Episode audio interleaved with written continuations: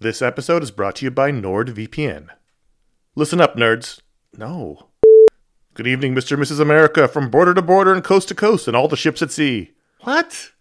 Hello, friends. Do you have a computer? Of course you do, because it's not 1987. Hell, you're listening to this on some kind of computer right now. But do you have a VPN? Oh, what's a VPN, you ask? Well, my friend, a VPN is a virtual private network and it offers two key benefits enhanced privacy and security online. But VPNs do a lot more than that. VPNs shield your IP address, change your browsing location, and make online life easier. It's all about safety and security, my friends. But like everything else in life, it's also about watching TV. Don't let your paid subscriptions go to waste. I use NordVPN to access my home content while I'm traveling. Wink, wink. Plus, secure your connection on public Wi Fi in airports, hotels, cafes, anywhere you go when you're traveling. There's over 6,300 servers in 111 countries, and you can find a nearby server for the best VPN speeds. NordVPN is easy to use. Connect with one click or enable auto connect for zero click protection. And it's got amazing speed. NordVPN is one of the fastest VPNs out there. And with just one NordVPN account, you can use it on six devices. It supports every major platform Windows, Android, iOS, Mac OS, Linux, even Android TV. I think those are all real. Don't miss out on all of awesome benefits for using a VPN. Go to nordvpn.com slash ifanboy today for a risk-free 30-day money-back guarantee. The link's in the show notes. Once again, that's nordvpn.com slash ifanboy. This show is sponsored by BetterHelp. Um, you ever feel like you really need to get something off your chest? This is this this is a, like a real thing. Like if you're mad, if you're upset, if uh, if there's something going on, like the there's there's often for me an idea. Maybe it's a wrong. Maybe it's a moment. It's it's an injustice. is something that just you keep going on and on, over and over in your mind about it, and like that can create anger and resentment or shame, whatever it is.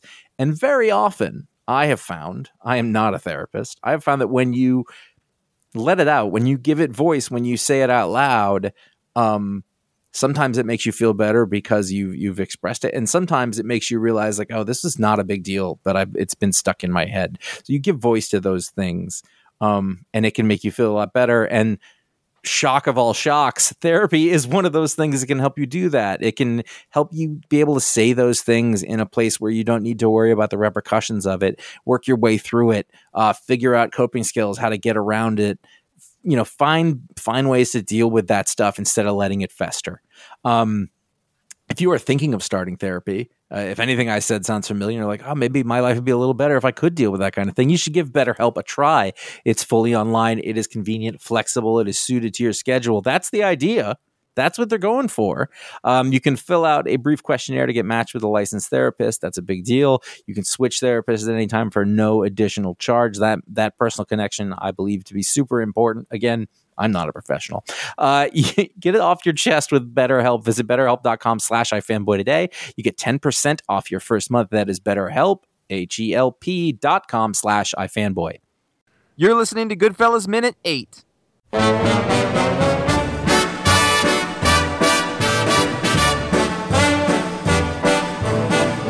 I know I'd go from rags to riches if you would only say you care. Hello and welcome to Goodfellas Minute, the only podcast that analyzes the Martin Scorsese film Goodfellas one pizza oven burning minute at a time. I am Josh Flanagan and I am with Conor Kilpatrick Hello. and Ron Richards. I really kind of want pizza now. Don't you? Yeah, a little? A little bit. I want pizza in Queens. this minute starts uh, with shoving the mailman, who's just doing his job, angrily into the car to scumbag. And it ends with uh, walking in the rain, and Tootie asks for a nickel. This this minute covers a lot of ground. Yeah, it really Yes. does. Yeah. There's a lot. Let's, let's let's jump into the mailman Let's get going. debacle. So Okay, th- they don't just threaten this guy; they manhandle him, choke Well, yeah. him with his tie, and then shove him in a pizza oven. Yeah, so they kidnap him from his job. They drive him to the pizza place. That's going to screw up his whole day. yeah, yeah. His whole route is totally off. I mean, he needs to hit houses at certain times. Yeah, They're going to start calling. This is a problem. Um, what what I what I absolutely love is that no pizza place in New York uh, does not keep the pizza oven not behind the counter. right. Why this pizza oven is against the back wall is beyond me. Okay, but so- For these reasons, and for this reason right here. Yeah. okay, so here's the thing. I have a bit. I had a bit of a saga with this pizza place. because as we have discussed, I lived in the neighborhood where a lot of the most of the Henry's childhood scenes are in the same spot Yeah. for the most within a couple of blocks of each other. yeah. And there's a website that lists a lot of that stuff, but nobody listed the pizza place. Yep. And so the whole time I lived in Astoria, which is like five plus years, we were always looking for it. Right before we moved, my wife finally found it, and it was literally right off my block. No, Like, it is. It is. It is. It is as uh, startlingly close to where you used to live. It- it's it's right there. It's like you turn It's- left at the end of the street. So if any, Uh, if anybody knows Astoria, you know where the beer garden is. Mm-hmm. It is just around the corner from the beer garden. If you're coming off 24th and you turn left onto 31st Street, uh, where the where the elevated train is, which you can see in the shot of this, uh, it's there. It's not a pizza place, and I think I was looking for a pizza place. Yeah, no, it's not a pizza place. It's No, it's actually, not. actually, actually, t- as of today, it's it's. I hate to break break the news to you, but it's a, an apartment building now. Yeah, but Yeah, you can they- still see the storefront. Yeah, um, they, they demolished it, and they were. The, if you go look on Google Maps, uh, it's a construction area. But I looked up the real estate info, and it's an apartment building now. Oh, yeah. Um, what's also interesting is that if you go out of the beer garden and make a right, you end up at the new Good One Chinese restaurant, which I was a big fan of while you lived there. it's it's the best. It's, a the new- best. It's a new good one. so, so we found it right before we moved, which we were very very happy about. Yeah, Um, but so but so about the location, uh, the the the Varios did own a pizza place. Uh, it was called Presto Pizza, and it was uh, actually around the corner from the cab stand on Pitkin Avenue. So it was literally the cab stand was uh, on wherever it was, and then just walk around the corner. That's where the pizza place was. well, this is uh, from the cab stand in Astoria. It's like less than two blocks away. So you come out, uh, go down 24th, and then it's right there uh, across the corner. Yeah. Did you guys notice the little kid eating pizza during the scene Oh, in the yeah. corner? Oh. Oh yes. It's just, it's just so. He's just sitting there chomping away, watching these guys shove the mailman in a pizza oven. well, I have a lot of questions about what's going. Uh, there's a lot of Oh, questions about oh, this place. A lot of questions about this, but I do like the detail that when they open the oven, that there's a pizza in the oven. That is nice. That is a nice detail. So, a, I want to go. I want. I want to give Tootie.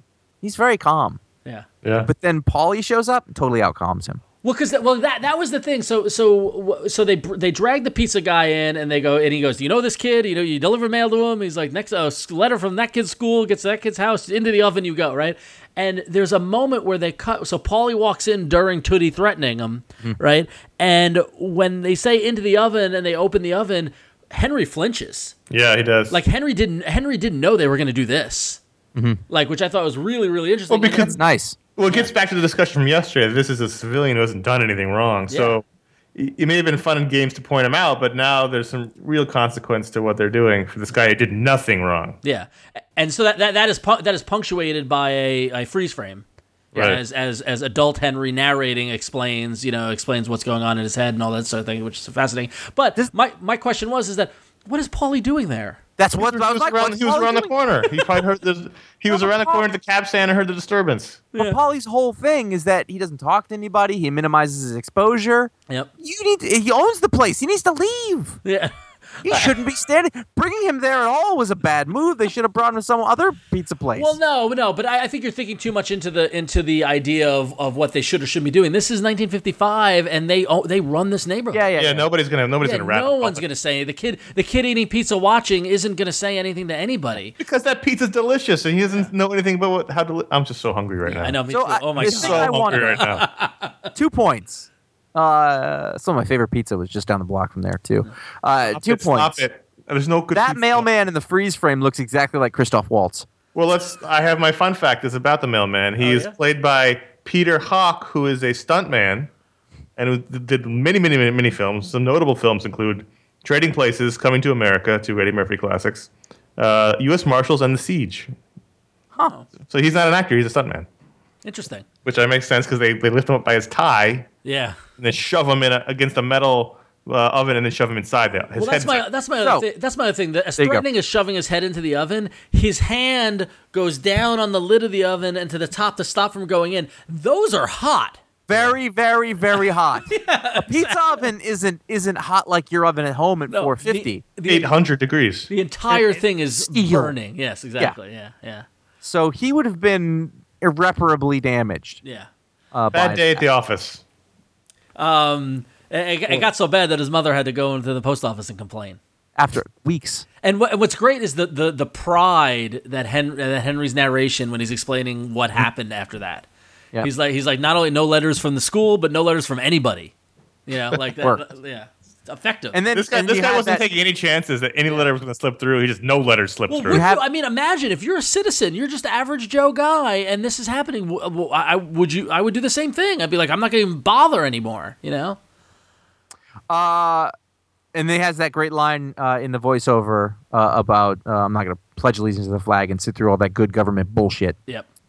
And that again, it, it totally sums up what happens to the character from that point on. This moment It- works so well as a as a oh, all of the systems of this world are a joke. Yeah, like they, they, they, they, these people live outside the average, average, you know, the way the world works, and that's his moment of, yeah, he's done. He's not, he's, you know, he's not going to sit through gov- good government bullshit anymore. Um, he is now outside of normal society.